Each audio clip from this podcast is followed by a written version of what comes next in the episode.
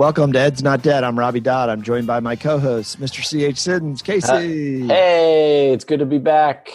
Welcome back with your fuzzy microphone. Fuzzy microphone. All right. It's good to see you. And of course, Mr. Peter Crabill. Hey, Mr. Crabs. Hey, hey. All right. It is terrific to be back. We have a wonderful show this evening. It's been, how long since we've been together? 2 weeks? Not too long. Not too long. Yeah, we're doing okay. Yeah. A typical fortnight, if you will. You can find us at Ed's Not Dead PC on Twitter. And of course, check out the website, edsnotdead.com. And as always, Ed's Not Dead is brought to you by Ed's Not Dead Media, a podcast media company that curates, I did not write that copy, high quality audio stories across a variety of genres. And folks, don't be asleep at the wheel. You have to check out Pandemic Pass. Yes. Mr. Siddons. Let me tell you. New spinoff pod that's getting a lot of love out there in the podcast universe, isn't it, Mr. Siddons? Let me tell you, I'm pleasantly surprised by the feedback, but also you guys are going to be surprised with some special guests coming up. Ooh. That we don't know about? Yeah, correct. Is there a shelf life to Pandemic Pass, or is it going to be on? Have you thought that out? Or are you Great just question. Keep going Great. With it? No, there's two more episodes left, and then we're done. The last episode will be a bombshell. It's going to be really good. Oh, there's been some heavy hitters thus far. So the title of the last episode, I'll give you a little teaser. The title is it's The Work. Oh. Ooh. Yeah. Is it going to be up there with Oprah's interview of Meghan and Harry? It's going to be up there in terms of listens and excitement on the Twitter sphere, I think. Okay. All right. So our dear listeners, don't miss Pandemic Pass. If I'm not incorrect, a new episode every Thursday morning, right? That's right. Rick Wormley's interview came out this morning, and the second part of the grading conversation comes out with Joe Feldman tomorrow morning. Okay. All right. So check it out. Pandemic Pass. All right. It's that time of the show where people tell us how great we are or nothing at all. Mr. Siddons, what do you have for show feedback? I'm just going to showcase one piece of feedback this time I don't want to go through all of it. But one of the YouTubes that posted from Pandemic Pass that we had with Phyllis Fagel, friend of the pod, Phyllis Fagel, who came on Pandemic Pass. She was great. We had a listener, Rose Morris, who said, "This video, the podcast, is so smart. I've been trying to find an insightful YouTube video that really educates the topics in this video. Your video really is like the videos from Dr. Ethan, who I don't know." Who is Dr. Ethan? I don't know. I need to find out now. Okay. All right. Super smart guy. He is an insightful health enthusiast in the UK, and he talks about health symptoms. Thank you, Rose. Appreciate your feedback. Thanks, Rose. So is Rose an educator? Do you know anything about Rose? I don't know much about her. I need to find out. Well, thanks for sending us feedback, Rose. All right, on the show tonight, we have Dan Reed, a local journalist that we're incredibly excited to have on Ed's Not Dead. He has a blog called Just Up the Pike. Mr. Siddons, you booked Mr. Reed. I know you're stoked about having Dan on the show. He is a local columnist for the D.C. metro area, but I think he talks about and tweets about and investigates and writes about topics that really have resonance and importance across the nation in terms of schools and housing policy. I've read some of his education stuff, but he's written on a wide variety of current events as a journalist. He has. Yep. He's very good. All right, fellas. Mr. Crabe sent me a very interesting piece in his go-to highbrow educational online content, Education Next. Ugh. How many pieces have we done from Education Next? Too many. By Joshua Dunn, titled "What Teachers Spy in Homes Over Zoom Winds Up in Court. Visible Guns, Trump Banners Get Students in Trouble." When you start to read this, you are welcomed by a picture of Representative Lauren Boebert and her Zoom background, which includes various semi-automatic machine guns. She's a gem. So anyway, the gist of this story, Mr. Crabs, is that over the last year since the pandemic and kids being virtual, there have been situations where guns in particular have been in kids' backgrounds in various ways. For example, in October 2020, a 12-year-old middle school student was participating in his remote learning class. A teacher captured a screenshot of the moment, revealing a gun behind his bed. And then it was later discovered to be a pellet gun, and there were no charges or no reports filed.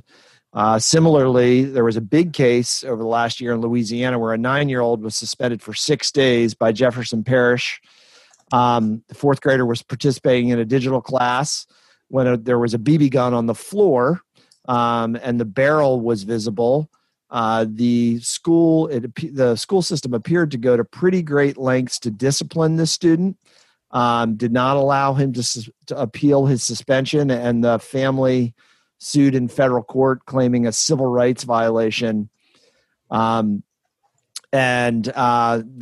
child's attorney asserts that the school did not meet the requirements for due process for the student.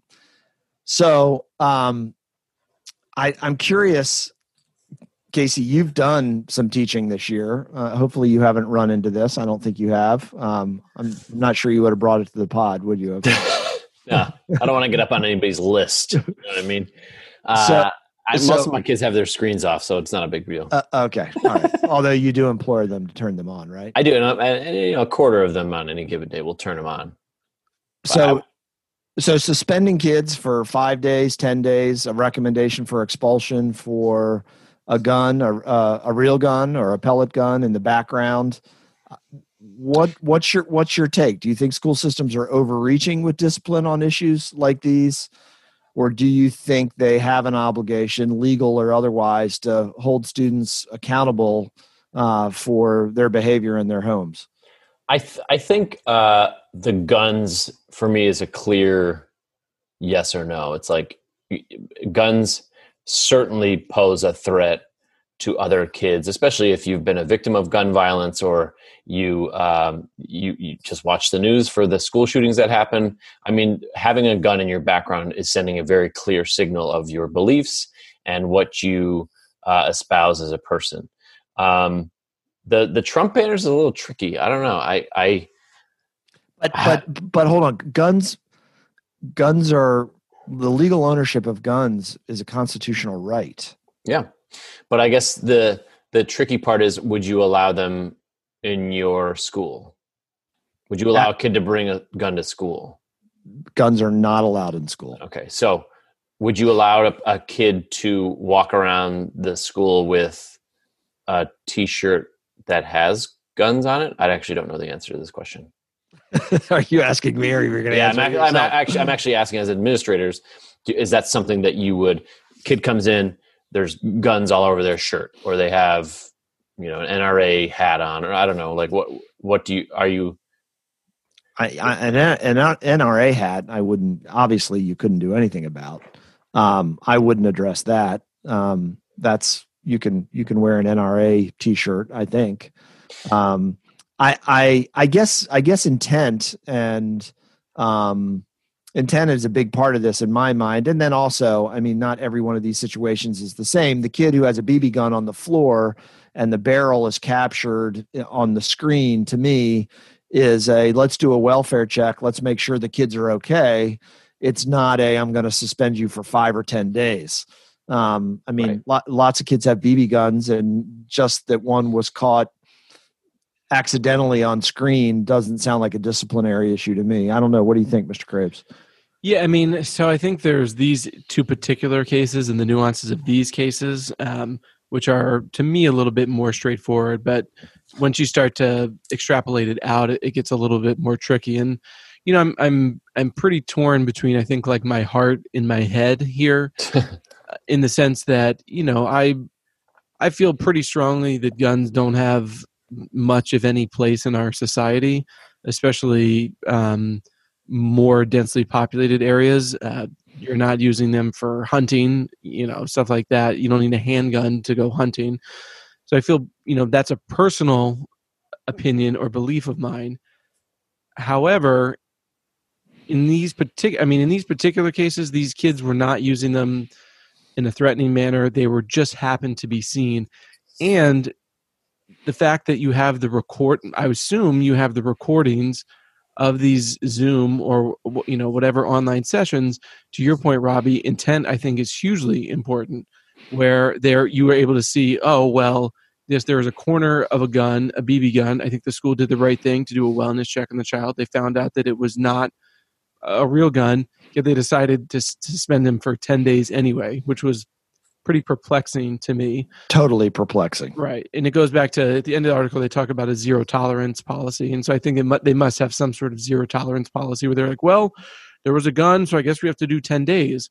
But where I think it gets really tricky is just take, Lauren Boebert's picture, for example.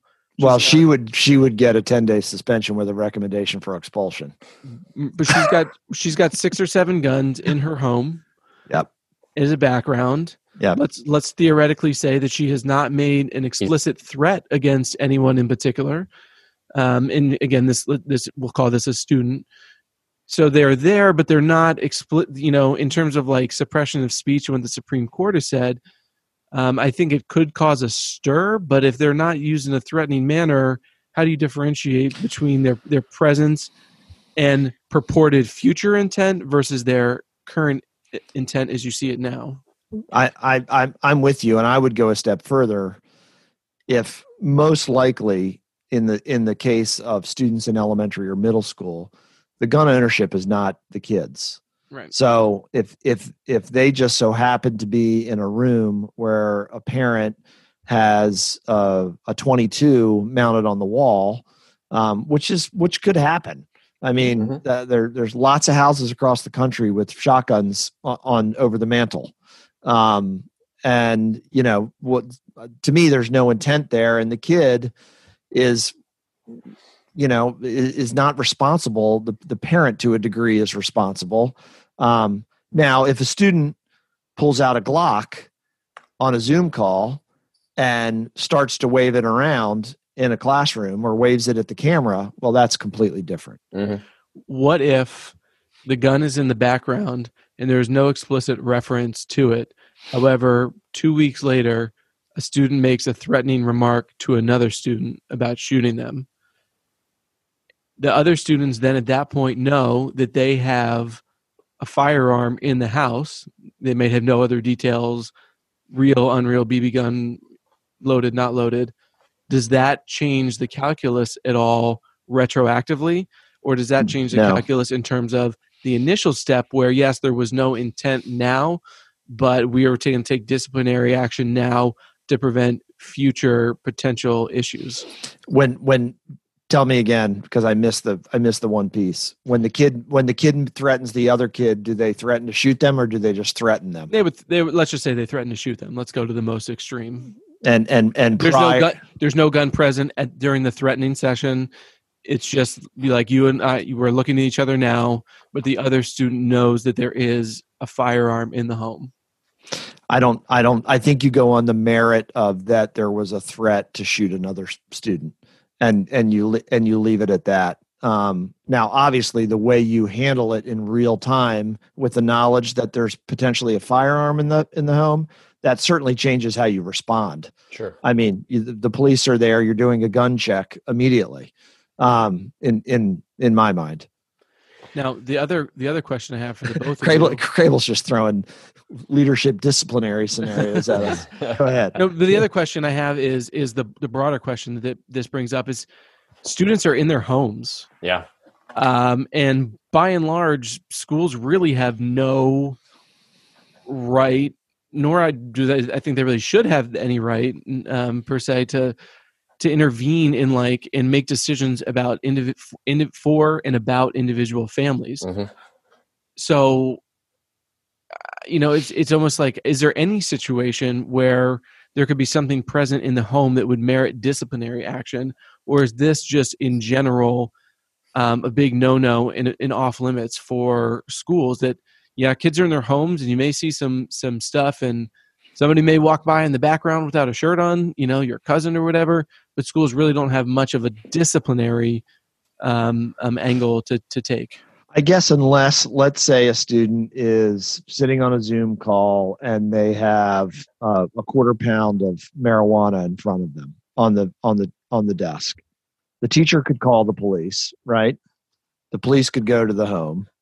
The student could be arrested, and I would then say, is that a suspendable or expellable offense? Hmm. Okay, the police go to the home and they don't find any marijuana there. Yeah. Then what? Somebody ran out the back door really quick. Yeah, I'm just saying. Then what? You know, what recourse does the school have? You know. Yeah, I mean, I haven't heard one of these situations, at least in this article in Education Next. I haven't heard none of the ones they cited. Did I think that there was cause for disciplinary action? And I have to say, when you read these are the ones that are cringy to me, because they're the classic school overreach disciplinary articles that you read all the time that always stun me. Let's be honest. I think one area that I find a little tricky after the insurrection is if you're now, and Trump is not president anymore, and you're still posting a Trump flag, it represents something different than, say, arguably it represents something different than if you had it up in 2015, 2016. It's free. This one's clear cut to me. Clear cut to me too. Schools have absolutely no intervention. No, I know. I understand that. I guess I'm just saying in terms of the message it's sending to students in the classroom, especially if we're in a diverse classroom with students of color who are, you know, under attack more and more, the rise in Asian racist attacks against Asian folks has been on an exponential rise. The attack on Jewish people is on the rise, attack on all different minoritized populations. I think it sends a message about maybe folks' intentions, folks' opinions that could be detrimental to other kids. Yeah. Whether or not there's legal boundaries on it, I understand that. Well, it can be offensive, but people can offend. And, you know, I don't think you can do anything about that speech. Well, what if a kid had a Nazi flag in the background? Not a Nazi symbol is 100% associated with as a hate symbol. It is. It is. But in the United States, you can fly a Nazi flag. You can fly a Confederate flag. But for schools, it is speech that causes a disruption. It has to be a significant disruption. Okay. Right. Yep. Or it has to violate the rights of others. Is lewd or is pro drug. So those are the guidelines. Now, yes, obviously within them, there's this. You know, I think this is lewd. You don't think this is lewd. So on. Sure. And so, but that has been, you know, the black armband case from the 60s or whatever. Tinker versus Des Moines. There you go. Look at you. Look at me. You took a school law course. Yeah. I mean, and that's. And let's be honest, any of those situations that even happen now on social media with the use of a swastika or blackface or any of those kinds of things, that if they cause a disruption in school, then schools can act with discipline. Yeah. I mean, the unfortunate thing about the Trump flag or shirt or whatever is that, you know, the country did elect him as president. Sure. I mean, not that has any bearing on it, but I just it makes it a lot trickier than maybe if it were just, you know, something in the. I mean, maybe at some point someday in the future, that word, that name, Trump, will be associated, plain and simple, with hate. Yeah, I mean, in Germany, like the flag, the Nazi flag is banned. For example, it's been banned since World War II. Yeah, and that's what I was gonna say. There seems to be, like, for all of these things, you know, blackface, for example, like a point at which the public consciousness it reaches a tipping point that says, yes, this is now more or less universally offensive, regarded as offensive. Yeah. Well, I mean, we're just getting down to pulling Confederate general monuments down. I mean, you know, 150 years later. Right. All right. This is fascinating. Thanks for another incredibly stimulating Education Next piece, Mr. Crabill. Was this written by Chester Finn? And this was a good one because this is a tough one. Yeah, and it's got, I like the angles on this, the free speech and you know, private property, the reach of schools into homes. It's such a unique situation. Yeah, and I'm not a huge fan of schools overreaching. That's always one of my concerns. All right, folks, don't go away. When we come back, we are incredibly excited to have Dan Reed, the author of the blog Up the Pike, on Ed's Not Dead. Right, fellas? You got it, Robbie. I had a moment. Sorry. Yeah. Don't go away. We'll be right back.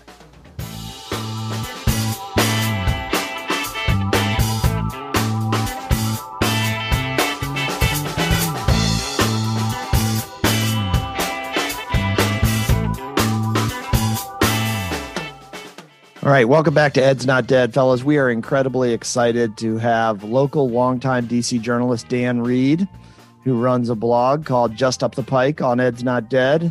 You can find Just Up the Pike at justupthepike.com. Dan, welcome to Ed's Not Dead. We're psyched to have you on the show. Thanks for having me. All right, let's jump in. Mr. Siddons. So Dan, in 2019, we interviewed the author of Color of Law, Richard Rothstein, about the impact of housing policy and public schools. We were hoping to have you listen in on one of the more noteworthy things that he shared in our discussion about just housing policy and education policy. And we want to hear your reaction and have this be the spur of our conversation. So let's take a listen to what he had to say. So we need to address the underlying cause, which is neighborhood segregation. Housing policy is education policy. Mm-hmm. We cannot solve these problems of schools so long as we maintain segregated neighborhoods. So based on that conversation, what is your reaction to Rothstein's comments about housing policy equaling education policy? And what kind of things has your reporting shown of government actions that impact this issue? Well, totally. I mean, I totally agree. You know, the root of American, you know, school policy in the past, you know, however many decades has been that school assignments are based on the neighborhood you live in. And the neighborhoods that we live in are set in place by land use and zoning laws, which date in many cases to the early 20th century.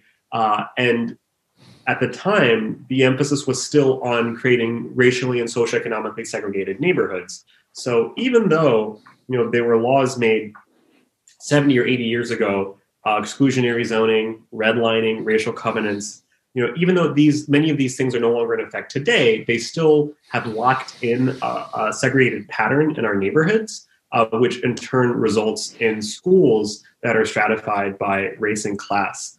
The challenge is, I think, when people fall back on that as a reason to not do anything else, like, well, our neighborhoods are segregated, so we just have to accept the fact that our schools are going to look the way that they do. Sure. And I think that relationship isn't quite as simple as it seems.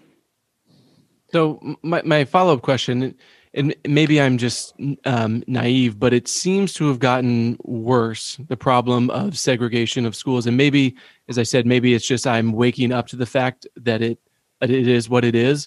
So I guess one question is, has it become more pronounced in the last, 10 years or so?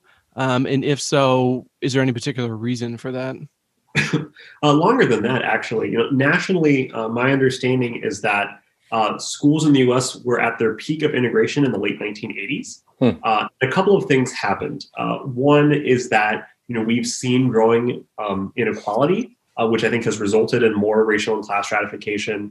One is that, particularly in the South, a lot of school districts that had oversight from the federal government to maintain integration no longer have that. So they are allowed to do whatever they want, basically, anymore. And particularly in suburban districts, the suburbanization of poverty, I think, has created a situation in which school districts that were, you know, by default kind of integrated because there just wasn't that much diversity to integrate in the first place, are becoming segregated because there's just a more diverse array of people in that community. And those, you know, patterns of where wealth goes in a community and a region have only become more entrenched. Dan, in your reporting, and I'm sure you've looked back historically on this, when you consider de jure segregation and de facto segregation, do you see, you mentioned the late 1980s, do you see from that point forward, government doing less or little or none at all to address the issue, local school systems or municipalities? Is there a parallel there between, okay, we got to this point by the late 80s, we don't need to do anything more, and now since then we've seen this resegregation? I think part of it is complacency, and I think part of it is, you know, I think culturally we just haven't caught up to the fact that our suburbs are more diverse. Right. And focusing on suburbs because that is where most Americans live, and where most of the diversity is occurring in our country. Mm-hmm. And it is a big cultural shift to go from we are an affluent homogenous bedroom community to a place that is grappling with increased poverty, people from very different walks of life, very different parts of the world, having to deal with the speakers of other languages than English, having to deal with different cultural values. You know, going back to the 1990s, you know, there was a report from, I want to say, is a professor at Harvard, Myron Orfield, who said that, you know, Montgomery County's progressive reputation has become an impediment to doing anything about segregation because you know, people assume that it's figured out, and that's not unique to Montgomery County. I think a lot of places assume they have it figured out, sure, and just sort of work around the edges of the problem, and in part because there's a lot of, you know, I think political inertia to keep things the same. You know, if you are in a well-regarded school district, people generally like it. It has a good reputation. It supports, you know, high home values and a good reputation. And there obviously is a fear of rocking the boat and doing anything that might change the perception. Mm-hmm.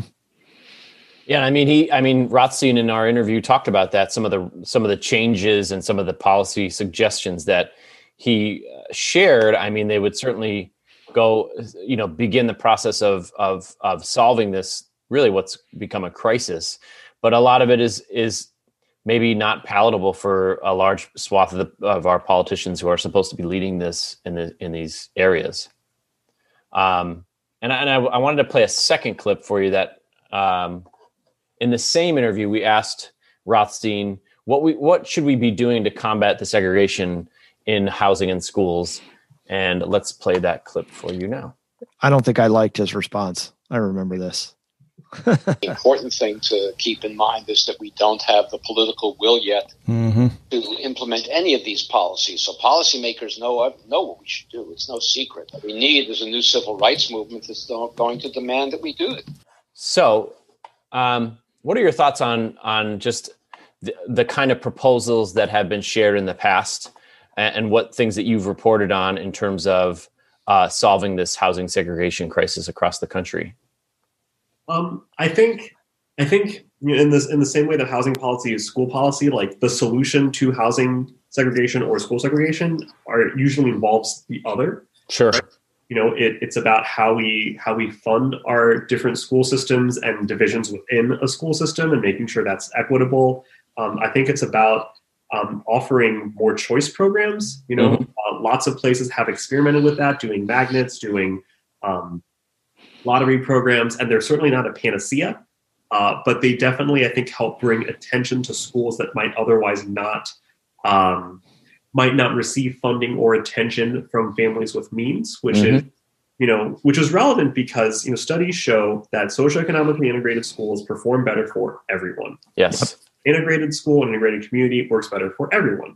So whatever we can do to create an integrated school, whether it's working on the housing policy or, you know, giving people incentives to integrate the school themselves, those are helpful things. we should look at school boundaries. I mean, I think as a general rule, like, you know, if Congress can redraw their congressional boundaries every 10 years, we can do that in the school system. Yeah. Obviously, the fear is that people, you know, feel like they are paying for access to a certain public good. Right. And that obviously creates challenges. On the land use side, one of the best things that we can do is to remove what's called exclusionary zoning. This goes back to the 1920s and 30s. In the beginning of the 20th century, many cities around the country, including Baltimore here in Maryland, instituted like literally racial zoning, saying this section was for white people, this section was for black people. The Supreme Court in 1916 ruled that this was unconstitutional because there was a case from Kentucky where a white man wanted to sell his house to a black man and his property rights were being violated. That was his argument. 10 years later, the Supreme Court offered an alternative in a decision called Euclid v. Ambler. This was in Ohio.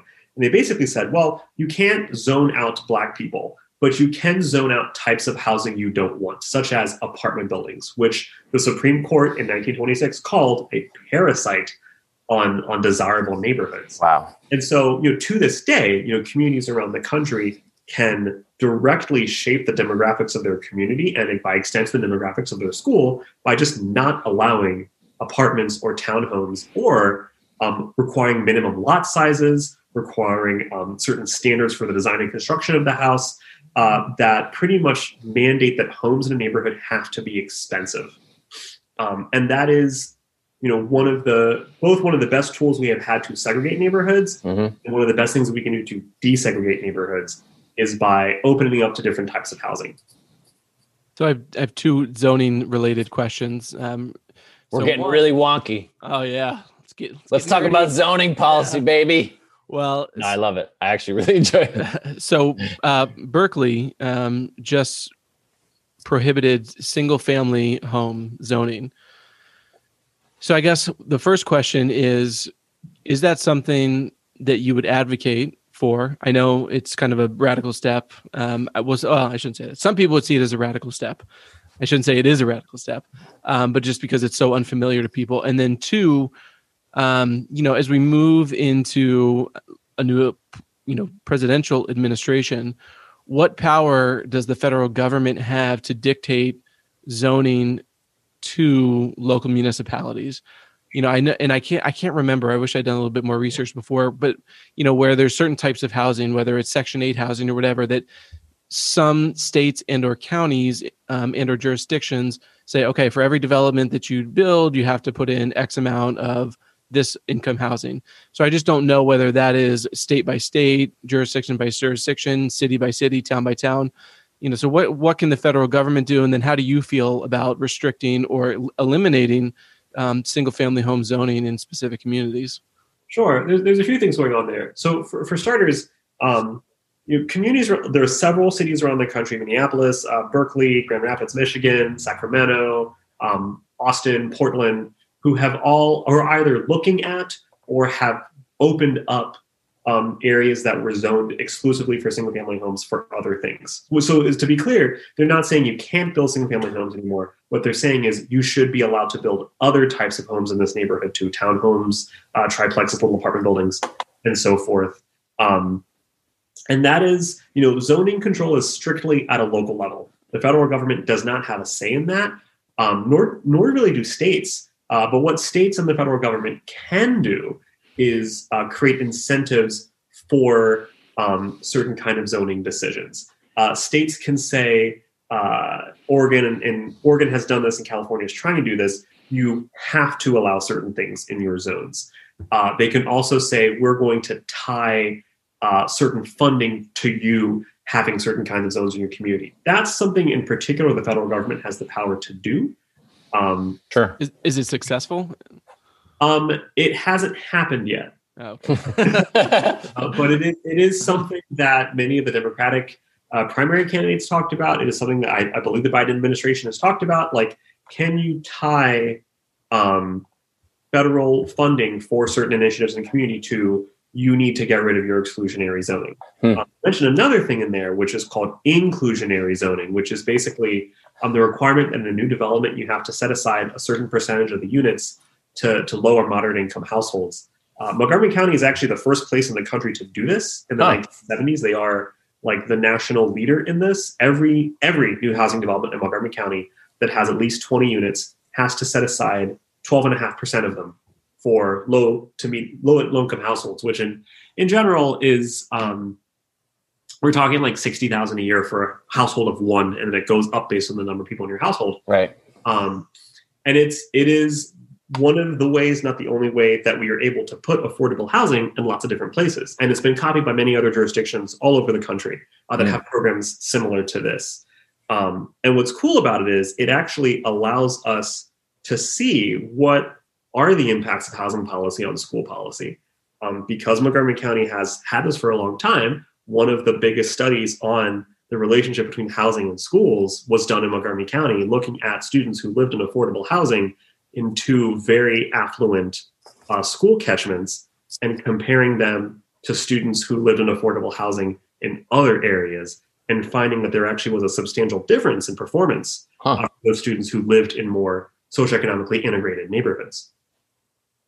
Yeah, that was an I know that study. It was who was that authored by, Dan? I need to remember that. So it was the kids in subsidized housing in a more affluent area that were in a higher quote unquote higher performing school that ended up doing better. Correct, kids. Correct. Yeah, we need to get our hands on that, boys. We should do a segment on that. Heather Forts, and it was done for the RAND Corporation. Yeah, it was a RAND study, and the title is literally "Housing Policy to School Policy." Oh. Wow! So our friend Richard stole that. We thought Richard was like, so clever. We're like, that's amazing, man. He just ripped it off. All right. Later. This is the get off the show question, and I haven't completely formulated it. We took a hard turn into zoning, which is not my forte. Let's end with. But Robbie, so like you said, we took a hard turn, but think about the implications of the work that we're trying to, highlight, right? We're a podcast about education, but yet people don't inherently think about the changes that need to happen with education and housing policy or zoning. But yet they're so intertwined. Yes, they are. Right. I think it's important. It's an important conversation. Yeah, no, it absolutely. And Dan shows how hard it is to tease them apart. They are very interconnected. But I am also curious about, we have a new administration. You talked a little bit about what the federal government can do with housing policy. But what about straight up education policy to address resegregation? Do you see anything on the horizon that the Biden administration might do?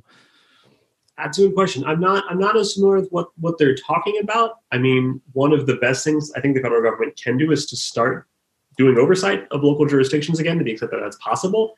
And holding local jurisdictions to a standard. I agree. Sure that they have it. And also, providing funds and assistance and grants to create more school integration programs. I hate to bring it back to Montgomery County again, but the consortia, which was Montgomery County's like school choice program started in the 90s, was possible because of a federal grant for school choice programs, right? That was a federal policy that resulted in, my ability to choose the high school I went to. All right. Well, Dan, it's been great to have you on the show. Folks, you can check out Just Up the Pike at justupthepike.com. Dan, where can... Hold on. I have a guest quiz. Oh, Lord. Here we go. We can't go without a guest quiz. I'm sorry. Are you ready, all right, Dan? All right, Dan. It'll be relatively painless. It's painless. Dan, it has been a pleasure having you on the pod. It was great talking with you. But Dan Reed, we want to know... And this was a tough one to come up with. We want to know what you know about reed instruments. Boy, a wind instrument with a single or double reed. Clarinet. So there's two questions about reed instruments, and then I ran out of space and brain space to actually find a third one. But I have a third one that's related to your Up the Pike blog. Okay, you ready? All right. Number one, the oboe is one such reed instrument. But what does an oboe sound like? Finish this description from a famous composer. Quote, the sounds of the oboe are suitable for expressing simplicity, artless grace, gentle happiness, or the grief of what? A weak soul, B, a sad sack, or C, a lonely sixth grader? I was in chorus all through middle and high school, so this is lost on me. I'm going to guess A. A is correct. A weak soul is what they describe the sound of an oboe. I'm sorry for oboists around the world. Number two, continuing on the oboe theme, which is obviously a pretty funny word, where does the word oboe come from? A, the German word ober. B, the French word, I'm going to butcher this, hautboy. H-A-U-T-B-O-I-S. Hautboy? Hautboy. Okay. Or C, the Spanish word obando. I like that. Oh, man. I'm going to guess. Wait, let him finish. Go ahead, Dan. Which one? French? It is French. The French word, H-A-U-T-B-O-I, pronounced hautboy. That translates to high wood or loud wood. And number three, you're doing great, Dan. Number three, the word, this is related to your Up the Pike blog, as I was trying to find quiz questions that related to things like pikes. The word turnpike is a combination of two words, turn plus pike. In this context, a pike is the name for blank. A, a medieval pole-mounted weapon. B, an extinct freshwater fish. Or C, a Raytheon developed guided round fired from a grenade launcher. Definitely that one. I'm assuming the first one. A is correct. A medieval pole-mounted weapon. You got 3 for 3. Nice job, Dan. Dan is one of only very few guests who's gone 3 for 3. I think anybody ever has. That's because he's a journalist. That's right. That's right. He just knows. He knows too much. He does. All right, Dan. Thank you for enduring that. I tried to get us out of here without the quiz, but I knew you were going to try to do that. You did very well. All right. So Just Up the Pike, Dan Reed, his blog. Dan, where can folks find you on Twitter? At Just Up the Pike. Okay. At Just Up the Pike. Pretty simple. Do you have anything coming out soon that you want to tell us about? I'm trying to write more about having a dog, so look out for more dog-related content. All right, well, dog-related content, before we let you go, I do want to say to our listeners that Dan has the most well-behaved dogs in the world's head on his lap for the last 25 minutes. So, and he is very stubborn. He's a very stubborn boy. He's been a good boy tonight. Dan Reed, thank you for coming on Ed's Not Dead. We've loved having you on the show. We'll get you back on soon. Take care. Thank you. Have a good night.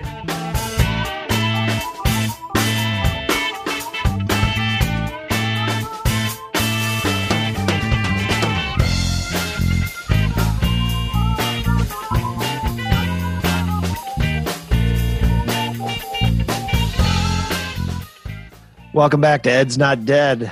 I'm Robbie Dodd. I'm still joined by my co-host, Mr. Peter Crabill and Mr. Casey Siddons. Ed's Not Dead is brought to you by Ed's Not Dead Media, a podcast media company that curates high-quality audio stories across a variety of genres, including Mr. Siddons' extraordinary pod, Pandemic Pass. Pandemic Pass. New episode out now with 2 more biggies coming. All right, that was incredible to have Dan Reed on the show. He was amazing. Good job, Mr. Siddons. He knows an incredible amount about housing, transportation, and education. Yes, indeed. Casually pulling Supreme Court cases. Man. Oh, yeah. Mr. Siddons, Mr. Crabill, I always love it when I can tell that you wished you had just done that extra bit of research. So you could have, because you always ask great questions, but if you'd just done a little more, you could have asked a really incredible question. Yeah, with actual factual basis behind it. Yeah, no, that was great. Thanks again to Dan Reed. All right. Yeah. It is time to roll out a new segment that we have never done before. It is going to be a quick hitter, but we think it's going to be great, don't we? It's called Stock Up, Stock Down. That's great. And we don't have any intro music to it. We are going to go through various topics related to education, and I'm going to moderate it, and Mr. Sids and Mr. Crabill are going to give us the stock up or stock down. Are you ready, fellas? Ready. Any questions about how this works? I don't think I've ever hosted one of these segments on Ed's Not Dead. The last segment is never yours. All right. Stock up, stock down. Here we go. Stock up, stock down. Mr. Crabill, Zoom School. I'm going to go with the big stock down on Zoom School. All right. You got to tell us why. I don't think it's going away. Even in the fall, it's still going to be present. But it's going to be vastly diminished, and I think people are just over it. So I think I'm going to go ahead and say stock down because people are like, I'm done staring at a screen. Listen, disagree. Stock up. Oh. Big stock up.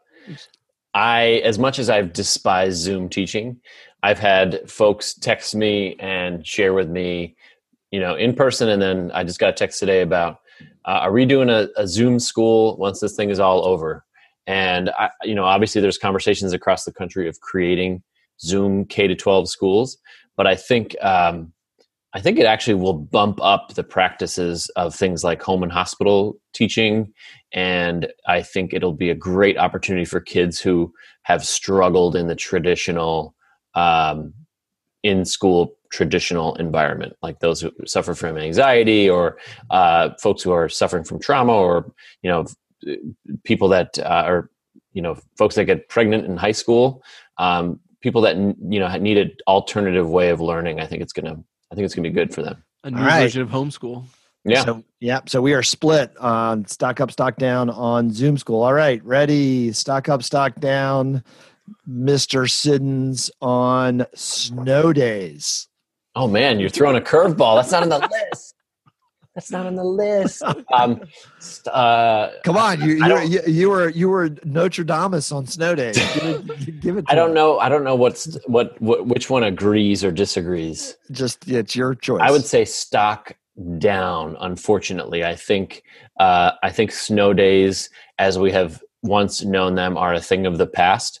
I think even though kids and parents or teachers will still experience snow days, technically, I think there will still be an expectation that teachers do PD or that students do asynchronous work in some capacity. And that's unfortunate. All right. Very good. You thought quickly on your feet there, Mr. Sims. I threw that in. Do you want to take that one, Mr. Krabs? You want me to move on? No. I think it's going to be stock down on snow days next year. As I think I mentioned last episode, school systems are still going to have Zoom licenses, but I think the year after that, in 2 years from now, very few schools are going to have system-wide Zoom licenses, and it's going to be back to snow days as usual. Or our systems will create their own Zoom and think it's better. No. All right, stock up, stock down. Mr. Crabill, summer school. Oh, this is going to be a big fat stock down in summer school. I'm with you on that one. Yeah. I certainly understand the need for summer school and the importance of summer school. But I also understand the need for hopefully a little bit more of a return to normal as more and more people get vaccinated, as more and more things open up safely. And that everybody just needs to go outside and run around and play for 3 months. So I'm going to go ahead and do a stock down on summer school. I'm going opposite. I'm saying stock up. Oh, let's hear it. I'm going to be Nostradamus again. I think this is going to be a time period of the next few years where school districts are going to shift to all year schooling and just have more breaks in between. And I've been advocating it for years, but I think this is the time that school districts are going to say, so, and it's not necessarily espousing summer school, but I think it'll just be a more consistent school year of education for kids. Let's get away from that farming agrarian calendar, right, Mr. Siddons? Well, get 2 weeks off in late September. Well, October. I got to farm the turnips. All right. Stock up, stock down on standardized testing. I know Mr. Siddons is going to go full stock up on this one. Mr. Siddons. Full stock down. I was watching this video recently. This is your new pet peeve. I was watching that's why I put it on there. this interview recently with, I can't remember who was on it, but they were talking about how, all of a sudden, school districts and companies across the nation you know, suddenly found the will to do things like cancel standardized testing. And look what we found. We were able to give Chromebooks to, or, you know, to computers to every kid, and Wi-Fi connection to every kid. And companies like Comcast were able to get free internet to families and all these things they were suddenly, you know, magically all able to do. I think standardized testing, big stock down, and we need to severely curtail the amount and the breadth of the amount of testing that happens. All right, Mr. Crabill. As much as I would like to agree, again, my heart says no, my head says yes. I'm going to go ahead and say stock up on standardized testing. They're not going anywhere, yep. Unfortunately. Yep. If you recall, we interviewed Chairman of the Ed and Labor Committee, Bobby Scott. We did. Yes. Was very pro. He was happy about it. Very pro standardized testing. Wanted to know where kids were, where they might have lost learning, what progress they made over the course of the year. It's an entrenched system with contracts that are not so easy to get out of. And I don't think that school systems really have all that much of a great desire to get out of them. I think teachers in those kind of like administering the test would love to get out of them. But for communities at large, I just don't think it's that big of an issue. Yep, you're probably right. All right. Now we are at the speed round portion of stock up, stock down. You can give a very brief justification. All right. Are you ready? Okay, we have two more, and then we have the grand finale, stock up, stock down. Here we go. Mr. Siddons, teachers unions. I say stock up. I think by and large, communities are still pro-teacher and supportive of teachers, and thereby teachers' unions as well. All right, good, Mr. Crabill. I'm going to say a brief stock down, but they'll bounce back. A correction in the market. Yeah, they'll bounce back by the time fall rolls back around. It's just a blip on the radar. Okay, gotcha. All right, stock up, stock down, Mr. Crabill. Full time. Will we be full time in person in the fall? I'm going to go big stock up. My prediction is over 95% of public school students will be in person in the fall nationwide. Right. Stock up. Stock up. You're all in. Yep. Agreed. All right. Final stock up, stock down. Are you ready? We're ready. It's not on the list. Education Secretary Miguel Cardona's 5-point plan. Stock up, man. Stock down. Well, yeah, big stock down. Ooh, big stock down. No, just a stock down. I would say mealy-mouthed stock down. You can go a little deeper on this one since it's the finale. I feel like there's not enough meat to it, and I feel like it's just not I feel like there's just not enough details to really say that big things are going to be happening. I'm like, meh. I didn't see. I'm not supposed to be a part of this, Mr. Crabill. Stock up, stock down. I would also do a stock down.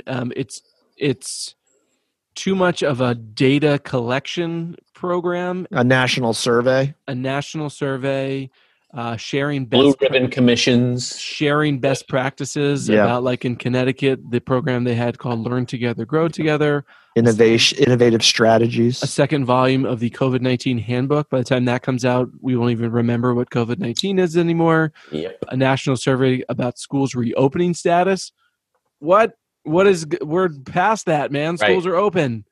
And then he needs to listen to Pandemic Pass. And then finally, the financial help. Well, they just signed that into law today. So again, I don't know. I would have liked, and I understand you're new to the job, but I guess I just wish instead of being like, well, let's learn about this, it would have been like, I know about this, and this is what we're going to do, and bang, bang, bang. Yep. Yeah, that would have been, I think, a little bit more heartening. Take decisive action. Yeah, I don't think he went big out of the gate. I think we're going to look back on Secretary Cardona's initial proposal, if that's what you want to call this, and think, it was a lukewarm. You said mealy mouth, Mr. Siddons. That's good. Doesn't have any heft. There's money. That's great to help school districts. But there were a lot of buzzwords in it. Oh man. A lot of buzzwords. Yeah. I mean, want to help the Google SEO out. Yeah. So we will hope for better things from Secretary Cardona as he gets his feet underneath him. All right, so that is this episode's version of Stock Up, Stock Down. Good job, fellas. That was great. Do you want a little inside baseball on the education department? Ooh, you have jobs for us? Yes. What do you have, Mr. Crabill? A little inside knowledge. So one of the things that is not in there has to do with the morale at the education department and how beaten down and demoralized staffers were. You know, career-long bureaucrats of the such and the nature. Yeah. That when by the time Cardona came in and gave his sort of like welcome speech to everybody, that people were near in tears with joy and happiness. I had heard the same thing. I had heard the same thing about DOJ that the first morning that people were just basically felt like just the grayest, darkest cloud ever. Had been lifted, and they even just the first day felt differently. So amazing. So times have changed. So we're happy for those folks because now they can work in maybe a somewhat normal environment that has some interest in public schools. And the secretary believes that there's systems. Yeah. Yep. All right. Mr. Siddons, we are not doing one of your – we did the quiz with Dan Reed, but we are not going to do a Crabill Dodd quiz this episode. No, we are not. I must say I love the Stock Up, Stock Down. That was good. Yeah, that was good. Yeah. I like that one. Great segment. It's better than the Robbie Dodd 80s segment. I liked the 80s segment too. I know. I liked it. Well, let's bring it, but Crabill didn't like it. The problem is Robbie won't tell the stories that I want him to tell. Yeah, I know. On the air. So there are these weak, anesthetized stories when I know the real stories are way better. Yeah. Well, when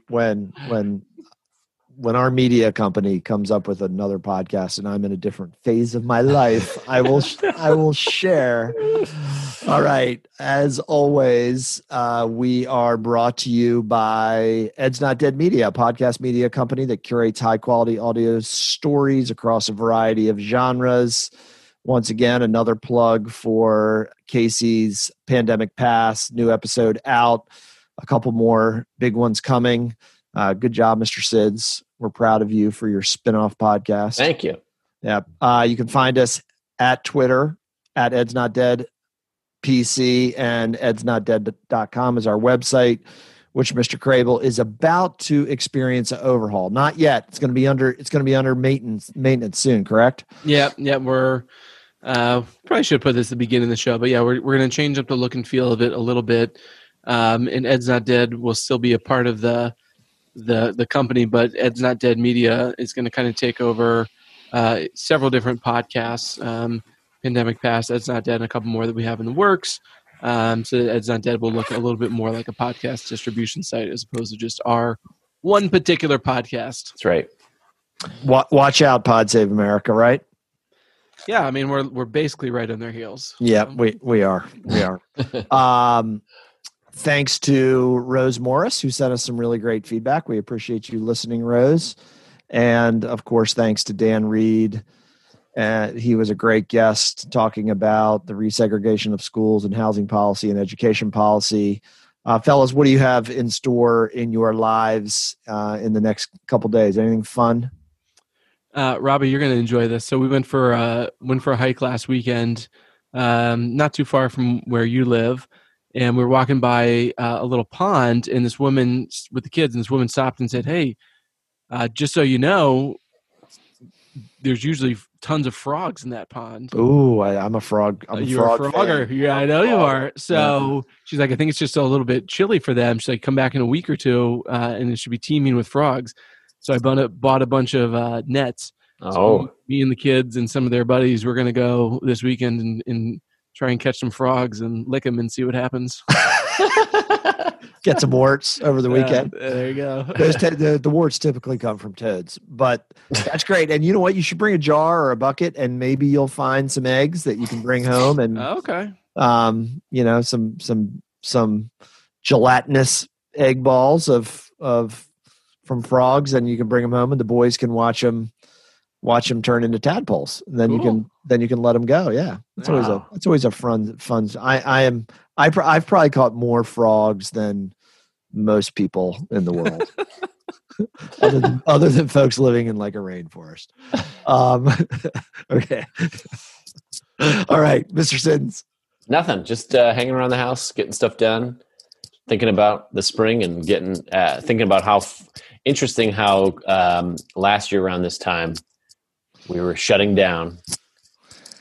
Dr. Dodd had to cancel his island sojourn. Oh gosh, that was right. Depressing. I forgot about that. It was such a bummer. Yep. I was bummed for you. Yeah. And then I got a big, 2 tons of mulch in my front driveway that took me a week to spread, and then we were locked down for a year.